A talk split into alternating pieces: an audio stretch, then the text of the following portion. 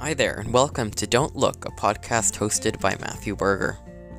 This podcast series will focus on all the unintentional designs around us that, though ingenious, are specifically designed for us not to look at. We hope that you'll join us on our podcasting journey, and that many episodes will come. So, for the beginning, here's a little bonus. We'll start in the place where dreams come true, none other than Disneyland. For long, Disneyland has been pioneered, and um, many people have admired it for its use of creative imagineering, bringing a whole new aspect to the theme park. From when Walt Disney came up with the idea and revolutionized the idea of a theme park, Disney has employed many creative tactics in order to help make this a reality. One of the things that we'll be looking at today is Disney's specially engineered paint color called Go Away Green.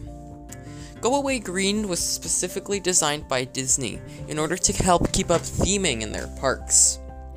Of course, these parks, though they may claim to whisk you away to the lands of Star Wars, certainly have underlying things that must continually to be maintained. Whether these are unsightly electrical boxes, wires, Disney doesn't want all of these things to take away from your imaginative experience. So, paint color Go Away Green, Go Away Green does almost exactly what it sounds like it will.